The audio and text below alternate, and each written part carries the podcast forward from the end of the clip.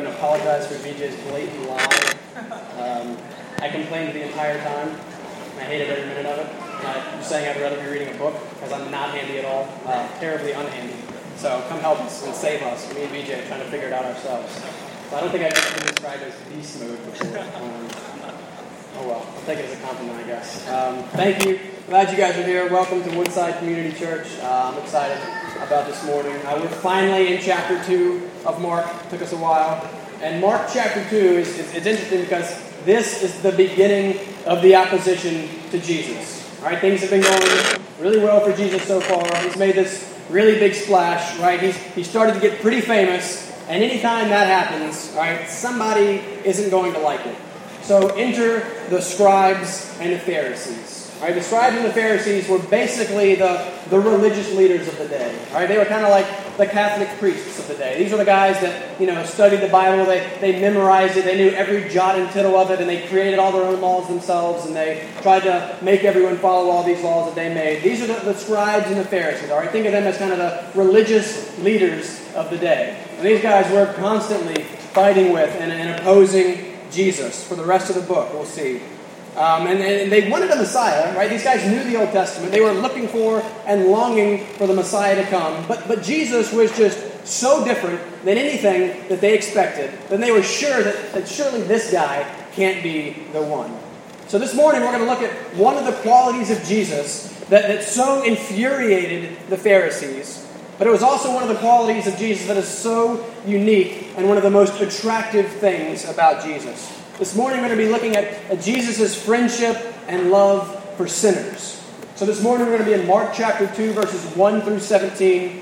Um, we picked Mark to preach through without realizing that I had preached a couple months ago from Mark 2, verses 1 through 12 here. Um, so instead of just repeating that whole sermon, we'll read the whole passage. I'll summarize really quickly kind of what we talked about from those verses, and then we're going to focus on verses 13 through 17 this morning. So, Mark 2, verses 1 through 17, you can find it there, print it inside your bulletin to follow along with me as I read. This is God's Word. And when he returned to Capernaum after some days, it was reported that he was at home.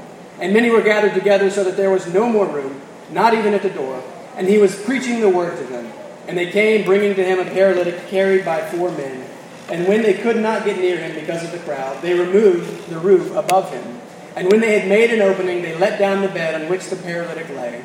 And when Jesus saw their faith, he said to the paralytic, Son, your sins are forgiven. Now some of the scribes were sitting there questioning in their hearts, Why does this man speak like that? He is blaspheming. Who can forgive sins but God alone? And immediately Jesus, perceiving in his spirit that they thus questioned within themselves, said to them, Why do you question these things in your hearts? Which is easier to say to the paralytic, Your sins are forgiven? Or to say, Rise, take up your bed and walk. But that you may know that the Son of Man has authority on earth to forgive sins, he said to the paralytic, I say to you, Rise, pick up your bed, and go home. And he rose and immediately picked up his bed and went out before them all, so that they were all amazed and glorified God, saying, We never saw anything like this. He went out again beside the sea, and all the crowd was coming to him, and he was teaching them. And as he passed by, he saw Levi, the son of Alphaeus, sitting at the tax booth, and he said to him, Follow me. And he rose and followed him. And as he reclined at table in his house, many tax collectors and sinners were reclining with Jesus and his disciples, for there were many who followed him. And the scribes of the Pharisees, when they saw that he was eating with sinners and tax collectors, said to the disciples, Why does he eat with tax collectors and sinners? And when Jesus heard it, he said to them, Those who are well have no need of a physician, but those who are sick. I came not to call the righteous, but sinners. Let's pray. Father, we thank you for your word. We thank you for Jesus Christ. We thank you that he is uh, so much different than we expected. We thank you that he is exactly what we needed.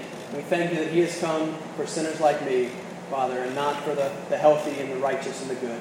I pray right now that you would teach us through your word, that you would change us through your word, and that your spirit would, would work in this place and this time. In Jesus' name we pray. Amen.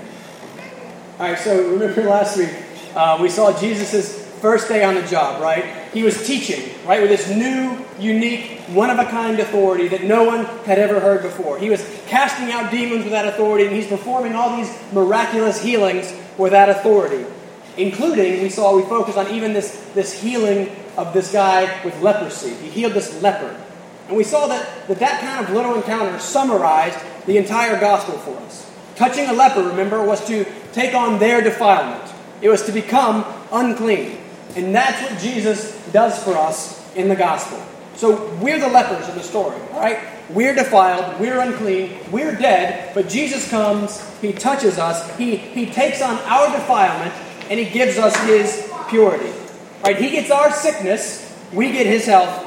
He gets our death, we get His life. That's the gospel. Right? It's, it's revolutionary. It's entirely unique. And there's nothing like it anywhere else out there. And this is what we talked about last time, a few months ago, when we looked at Mark 2, verses 1 through 12. We see that this short little story from the life of Jesus tells us one of the key things about Christianity that sets it apart from every other religion. Right? The forgiveness of sins.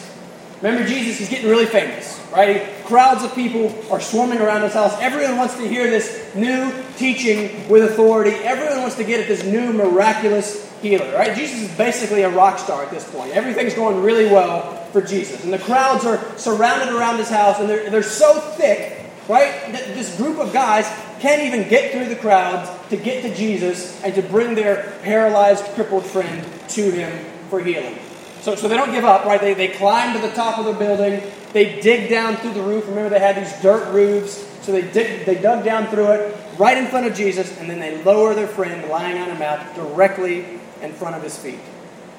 And look at verse 5. This is interesting. And when Jesus saw their faith, he said to the paralytic, Son, your sins are forgiven. Wait, what? right? It seems that everyone here understands what's going on except for Jesus, right? It's very clear that this guy is here to be healed. And Jesus says, oh, well, your sins are forgiven. what is Jesus doing by saying that? Well, he's doing something extremely offensive and extremely beautiful at the exact same time. By saying to this man that your sins are forgiven, he's telling him that your paralysis, your crippling injury, your extreme physical limitation is not that big of a deal. Right? He, he's looking at this man and saying, You don't know what your real problem is.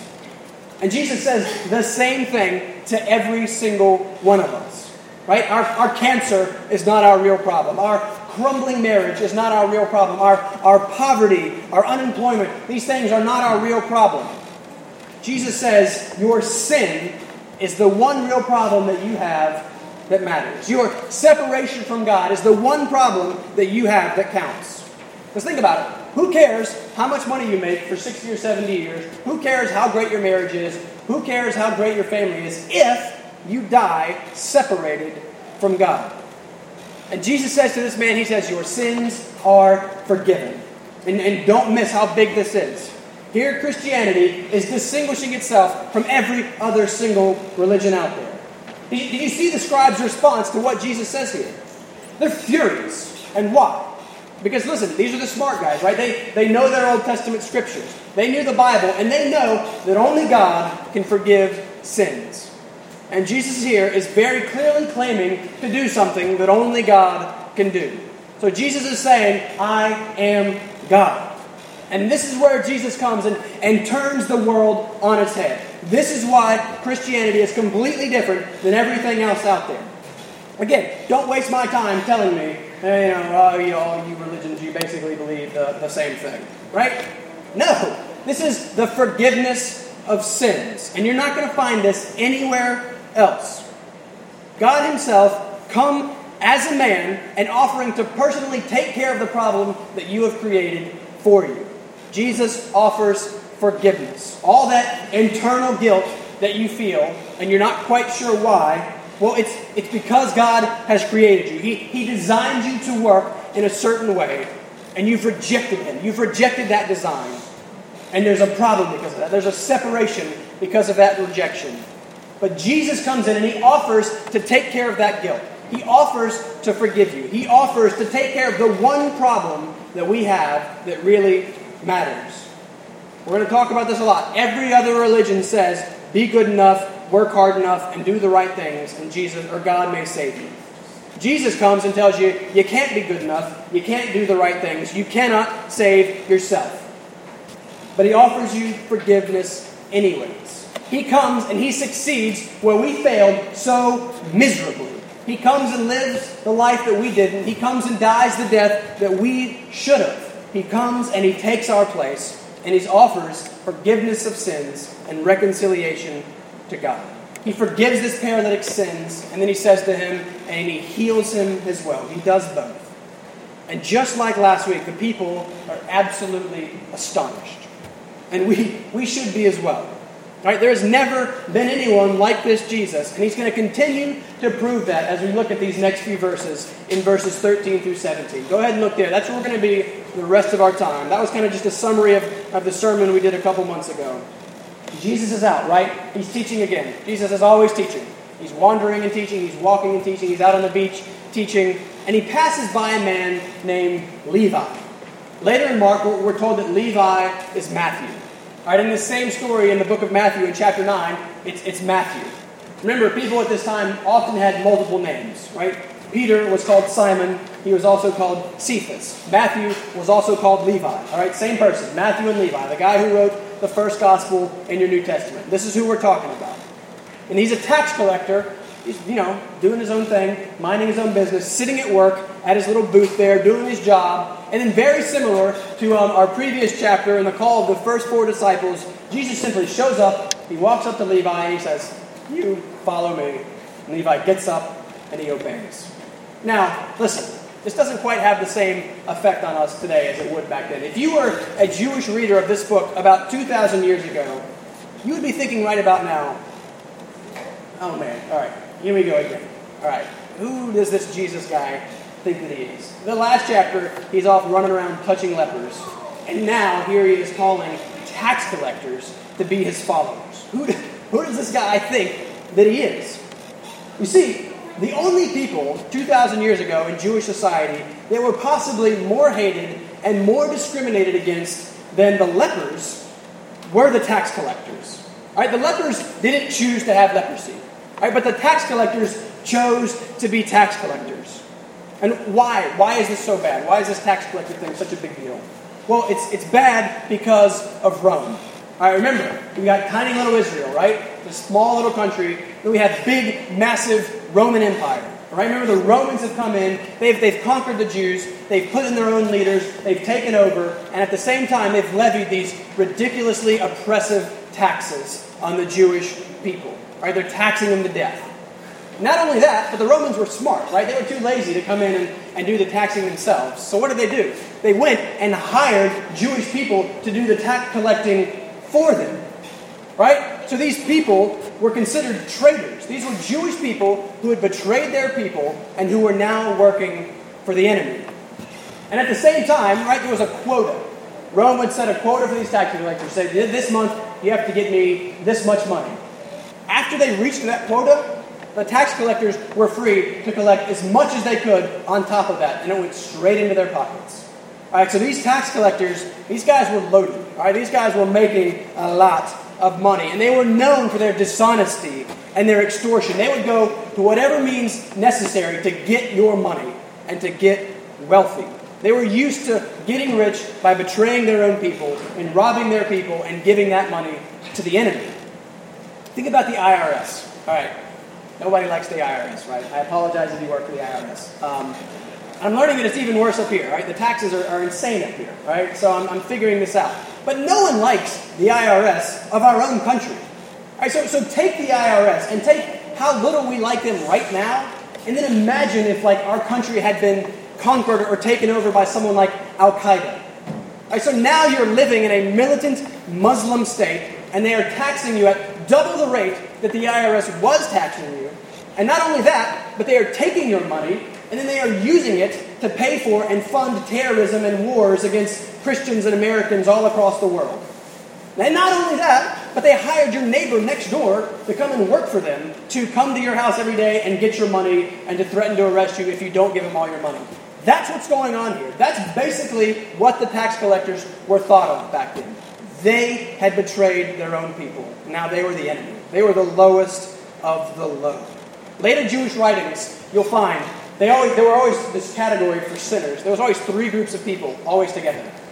two of them make sense to us. They would always be thieves and murderers, and then the third one was always tax collectors. Every time they write thieves and murderers, tax collectors was right there with it, because tax collectors were the equivalent to them of murderers. That's how bad these guys were. They were disgraced, they were outcast from their family, they often weren't allowed to be in the temple or the synagogue. They were complete social outcasts. They had given up everything, they had traded everything to make money at the expense of their people. And in fact, remember, they're working for the Romans, right? So their constant work and contact with these Roman Gentiles made the tax collectors unclean. Does that sound familiar? Right? Same as last week. Tax collectors were just like the lepers in the eyes of the Jew. Touching a tax collector was to become unclean or defiled. So here we have Jesus again, like last week, willing to take on an outcast, to take on a sinner's defilement on himself. Jesus is touching lepers, and now he's inviting tax collectors to be his follower. And this act, people think, was actually the more scandalous of the two. People hated tax collectors so much. Look at verse 15. And as he reclined at table in his house, many tax collectors and sinners were reclining with Jesus and his disciples, for there were many who followed him. All right, so we find out in Luke that this house, they go to Levi's house. And Levi, he's excited. He throws this big feast. Remember, this guy had money. So he throws this massive feast and he invites all of his friends. All right, remember, tax collectors, social outcasts, rejected from society. So who are Levi's friends? Other tax collectors and other outcasts, other people that have been rejected by society. And we just got a party here. You got Jesus and a bunch of tax collectors and sinners. Now, does that sound a little bit odd to you? Does that make you a little bit uncomfortable, maybe? Right, we have Jesus here, right? The man without sin, the creator and savior of the world. And across the table from him is, is the traitor to his country. Over there is over there's the prostitute. On his left is, is the drug dealer. Over there is, is the ex-con. And, and that's kind of what the scene would look like if this was happening today. Jesus was having dinner. He was fellowshipping with the worst of the worst. The worst sinners at that time were sitting around the table with Jesus. And sadly, I think if this was happening today, many Christians would respond to such an occasion just as the Pharisees do in verse 16. Look at verse 16. And the scribes of the Pharisees, when they saw that he was eating with sinners and tax collectors, said to his disciples, Why does he eat with tax collectors and sinners? So we have the scribes, we have the Pharisees. Remember, they're the good people, all right? They're the religious people. These are the guys that go to church every day and tithe regularly. These are the good, solid, religious people, and they are scandalized by Jesus' behavior. Look, look who that Jesus is, is hanging out with. He's, he's fellowshipping with, with wicked people. Uh, a teacher, a rabbi, should never be caught dead with people like that. Have you ever thought that about someone? You know, oh, you know, Christian would never be in a place like that. Oh, I don't know, a Christian would, would never do things like that. Listen, we all have. That's our Pharisee coming out in us. Has someone ever actually told you this? I've been told this a lot. Has anyone ever advised you that you shouldn't do something, even though that something isn't necessarily a sin, but you shouldn't do, do something so as not to give off even the appearance of evil? Has anyone ever been told that? I was, I was told that a lot when I was younger. Like, oh, you know, maybe listening to non Christian music isn't a sin, but you shouldn't do it so you don't even give off the appearance of evil. All right, turn in your Bibles to, to 1 Thessalonians 5.22. It's a hard one to find. It's a little one. Galatians, Ephesians, Philippians, Colossians, 1 Thessalonians, kind of in the middle of your New Testament there. This is Paul's letter to a church in Thessalonica. This is where this idea comes from. 1 Thessalonians 5.22. If you're, if you're reading in your, in your King James Bible, it says this. 1 Thessalonians 5.22. Paul simply writes, short and sweet, abstain from all appearance of evil. Right? That's it. This verse has been absolutely abused in many Christian circles to basically bully and guilt people into doing all kinds of things that aren't required in the Bible. This is like the legalist's favorite verse. Ah, sorry, ladies, you, you can't wear pants. You've got to avoid all appearance of evil. All right, sorry, kids, you can't play Uno. You know, cards are bad. You've got to avoid all appearance of evil. And there's just this list of all these things that we're not supposed to do to avoid all appearance of evil. The problem is, with that verse and that understanding, is, is that the word appearance there it's not what the Greek word means. Right? Think about it in context of our story this morning. If we are to avoid all appearance of evil, if we are to refrain from everything that anyone could possibly think was wrong, according to this understanding of this verse, then Jesus did a terrible job of obeying this command. Jesus, according to this verse, failed to abstain from all appearance of evil. All right? As in our passage, he was constantly getting accused of hanging out with the wrong people and, and going to the wrong places and eating and drinking the things that he shouldn't do. Jesus did not avoid all appearance of evil. And in fact, it, it seems that he sometimes specifically put himself in situations where these Pharisees and these legalistic people could accuse him of this appearance of evil. So, are we called by Paul to do something that Jesus definitely did not do? Well, our dilemma is pretty easily resolved if we look at a, at a more accurate translation of that verse. The ESV says simply, abstain from every form of evil. Every other translation of the Bible says the same thing. The word is eidos in the Greek, and it means type or form or kind. Right, so the verse quite simply means avoid all kinds of evil, avoid all types of evil. And doesn't that make a lot of sense, right? Evil is bad, sin is bad, stay away from it. That's all Paul is saying in that verse. That makes a lot more sense than requiring us to do something that Jesus didn't do. Listen, you are not held responsible for what every single Pharisee thinks about what you do. You, you can't control what other people think about you, especially when what they are thinking does not correspond with Scripture. Jesus was constantly being accused of evil because of the places that he went and the people that he spent time with. And, and Jesus honestly didn't seem to be too worried about it. So we, we gotta keep ourselves, we can't let ourselves become slaves to, to what a few legalistic people think about what we do. Now listen, this is not a license to go out and sin at all. The verse is very clear. Avoid all evil. Don't sin. Avoid sin. Paul and Jesus say the same thing over and over again. And there is biblical warrant for being careful about what we do around our weaker brothers. We are to be wise with our Christian conduct around um, new Christians, and we want to prevent them from, from stumbling based on what we do. But a mature, well informed legalist is not a weaker brother. Right? It's not your job to live up to all these extra biblical standards that some people may try and impose on you. A very important verse that I think we missed, Paul warns us in, in 1 Corinthians 4 6. Paul says, he says, do not go beyond what is written.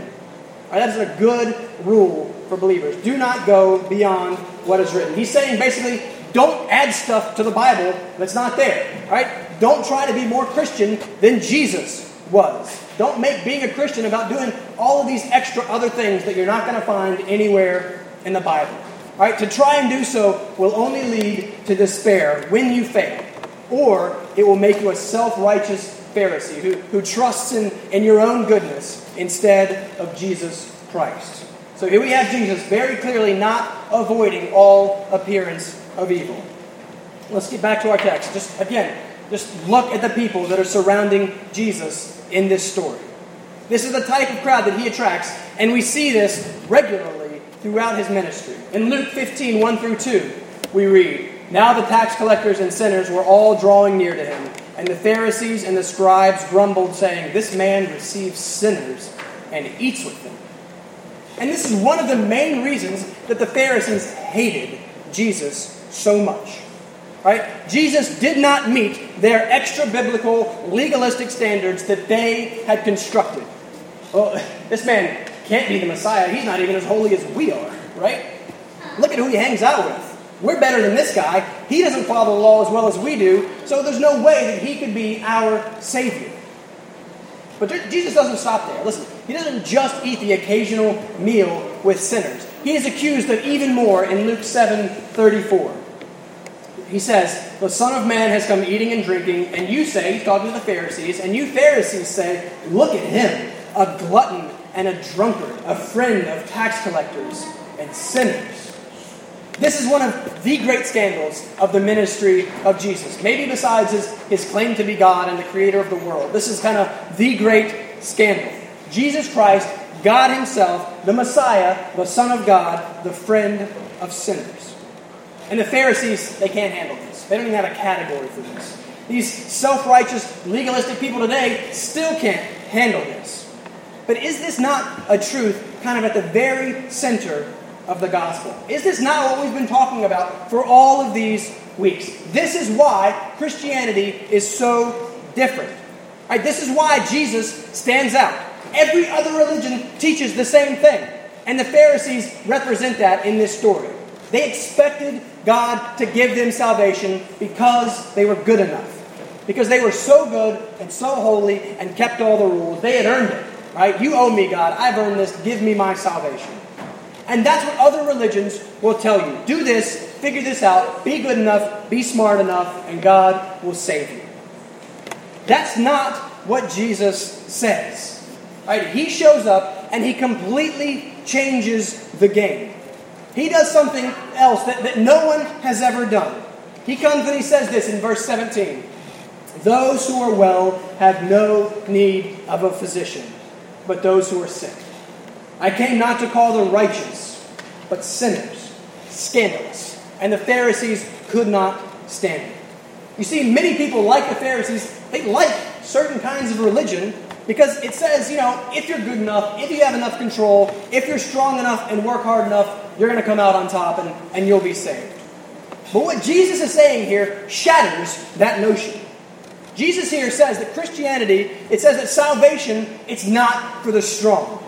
He says it is available to everyone, and it is especially available to the weak, to the people that recognize their need for help. It's not for the healthy, it's for the sick. It's not for the righteous, it's for sinners. You see, often I'll hear people say, nah, you know, I really kind of like this Jesus guy. I really like parts of him. He's really nice. Uh, he's always healing people and helping people and, and serving people. But then they'll say, they'll always say, but, but you Christians, but you Christians, you're so narrow minded. You're so exclusive. You know, I can't believe anyone would say in the 21st century that Jesus is the only way to be saved. That's, that's so arrogant, right? That's so intolerant. And you hear that a lot these days. And listen, that's just going to increase. We're going to keep hearing that. But this is what we talked about last week. You can't like part of Jesus and then kind of reject the parts of Jesus that you don't like.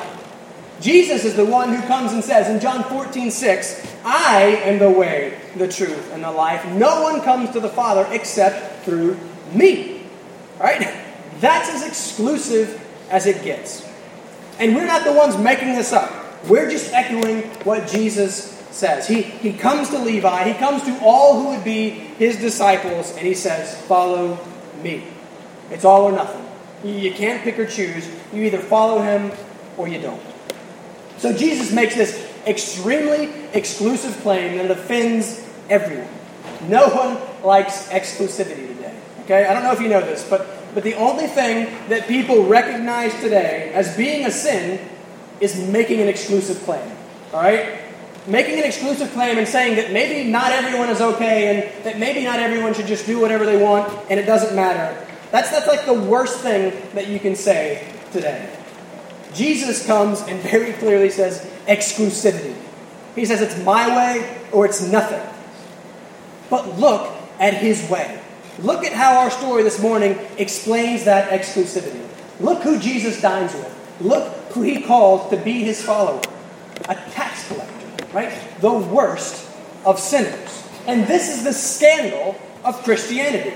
Yes, Jesus makes exclusive claims, but it is the most inclusive exclusivity that you will find. Listen, everyone is exclusive. Right? Everyone has kind of a list of people who count and people who don't. We live, our culture is supposed to be the most tolerant and inclusive culture ever, but this over tolerant culture, you know, excludes those of us who happen to maybe believe that the Bible is true and that something like abortion or homosexuality is wrong. Everyone is exclusive to some degree. But Jesus' exclusivity is the most inclusive exclusivity out there. Look at what he's doing. Remember, religion says be good enough. It says be smart enough. It says have enough power. It says work hard enough and God will reward you. And Jesus shows up right here and he says, You've got it all wrong. He says, I'm not coming for you guys. He says, I'm coming for the sick. He says, I'm coming for sinners. I'm coming for the weak and I'm coming for the outcast. And he makes it even more painfully explicit in Matthew 21 31. All right, he's talking to the Pharisees again. The super righteous, healthy religious guys are challenging him, and Jesus basically slaps him in the face. He couldn't say anything more offensive than this in verse 31. He says, Truly I say to you, Pharisees, the tax collectors and the prostitutes go into the kingdom of God before you. Jesus could not be much clearer than that. And they would eventually have him killed for things like this. Listen, make sure you get this because this is so counterintuitive to everything that we're used to. This is so different than everything we generally hear that we often miss it. The more I talk to people about Christianity and the more I talk to people about the gospel, the more I become convinced that no one out there understands it at all. And that's why they can make the claim that, you know, all religions basically teach the same thing, because they think that Christianity says, do these things, be good enough, and God will accept you. But that's not Christianity. That's what the Pharisees thought it was all about. But Jesus shatters that idea in just these few short verses. He says, I am coming for the weak. I am coming for the down and out. I am coming for sinners. He does the exact opposite of what the religious people expected him to do. He says, Those who are well have no need of a physician, but those who are sick.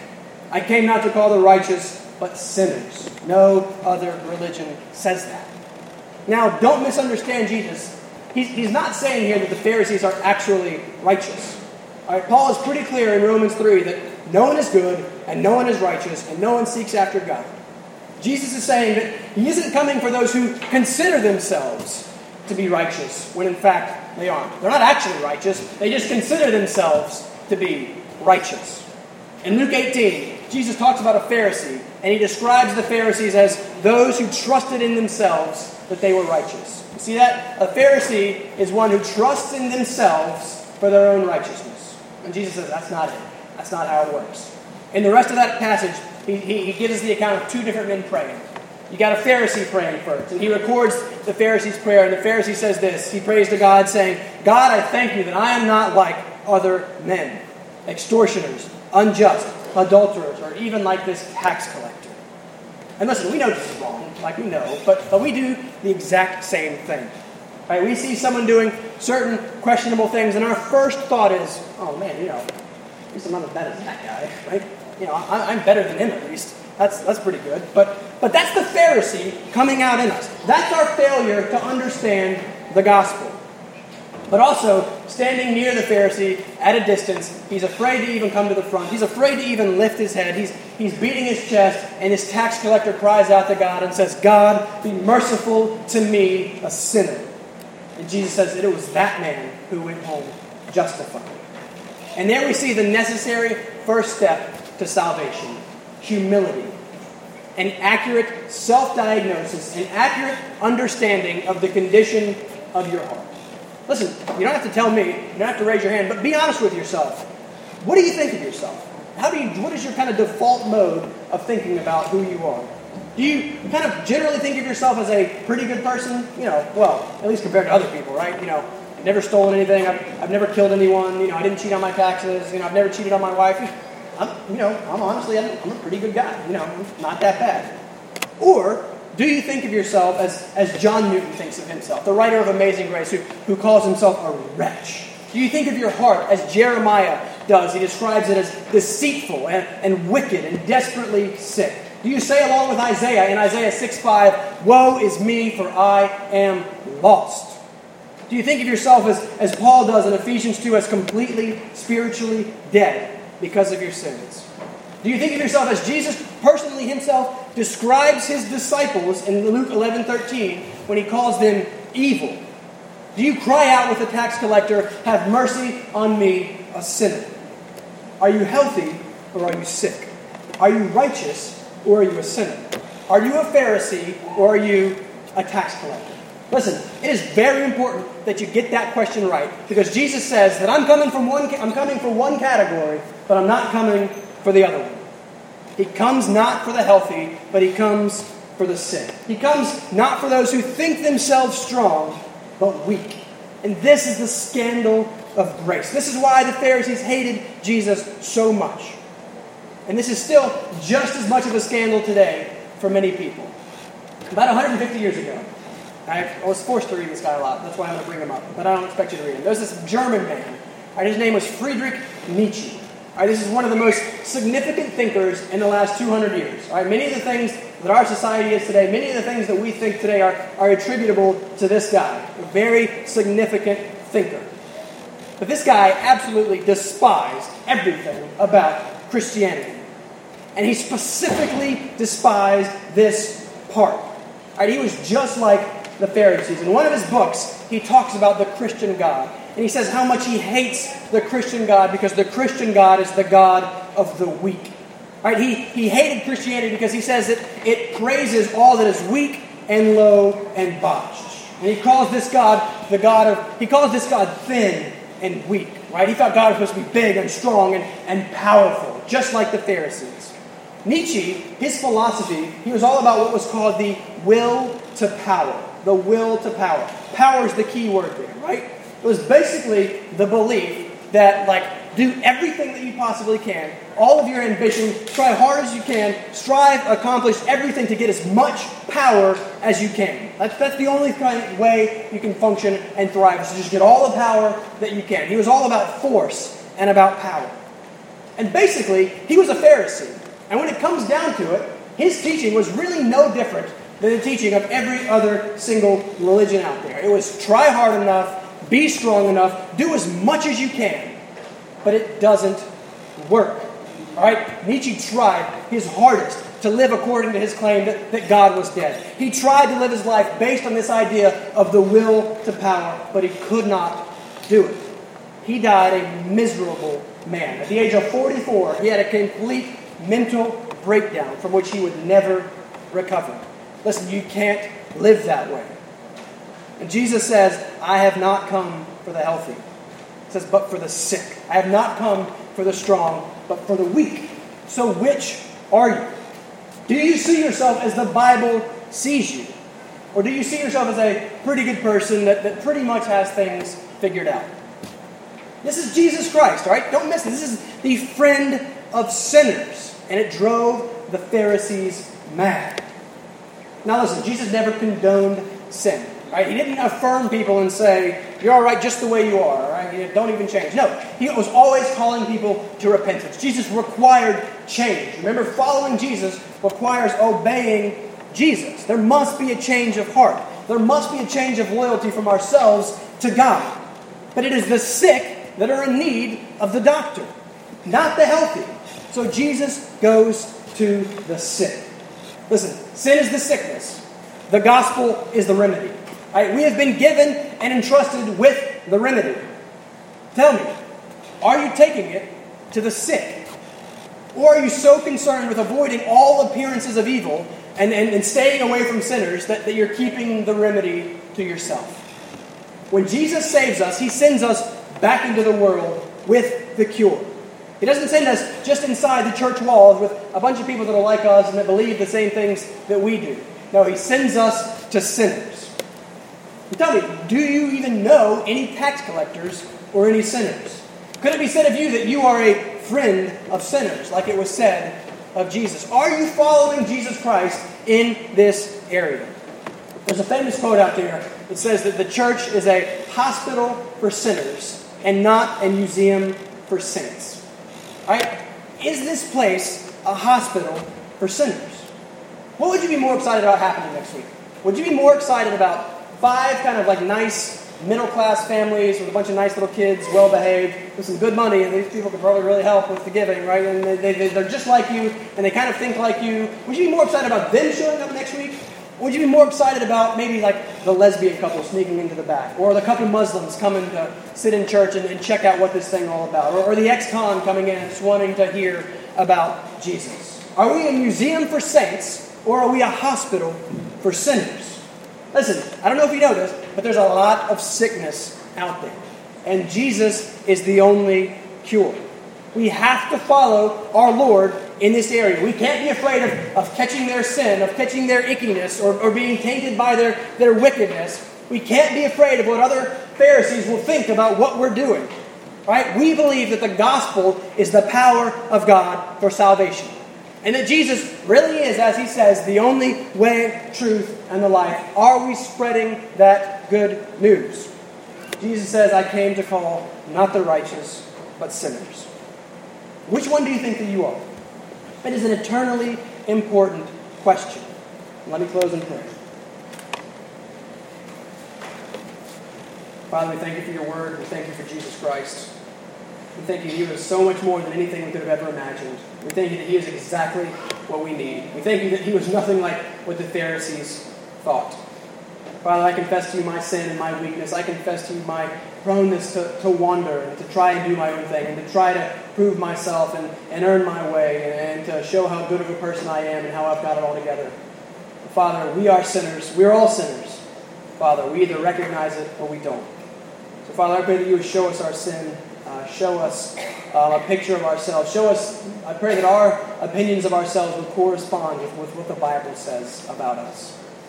Father, we need, we need the remedy. We need the cure. We need life. Father, that comes only through the gospel. That comes only through Jesus Christ. Father, thank you for coming and making a way when we rejected you, when we had made ourselves your enemies.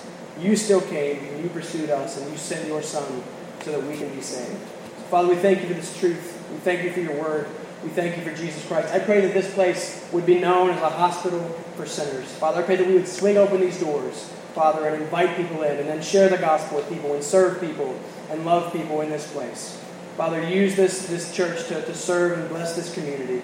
We thank you for this time. We thank you for your word. We pray all these things in, in your Son, Jesus' name. Amen.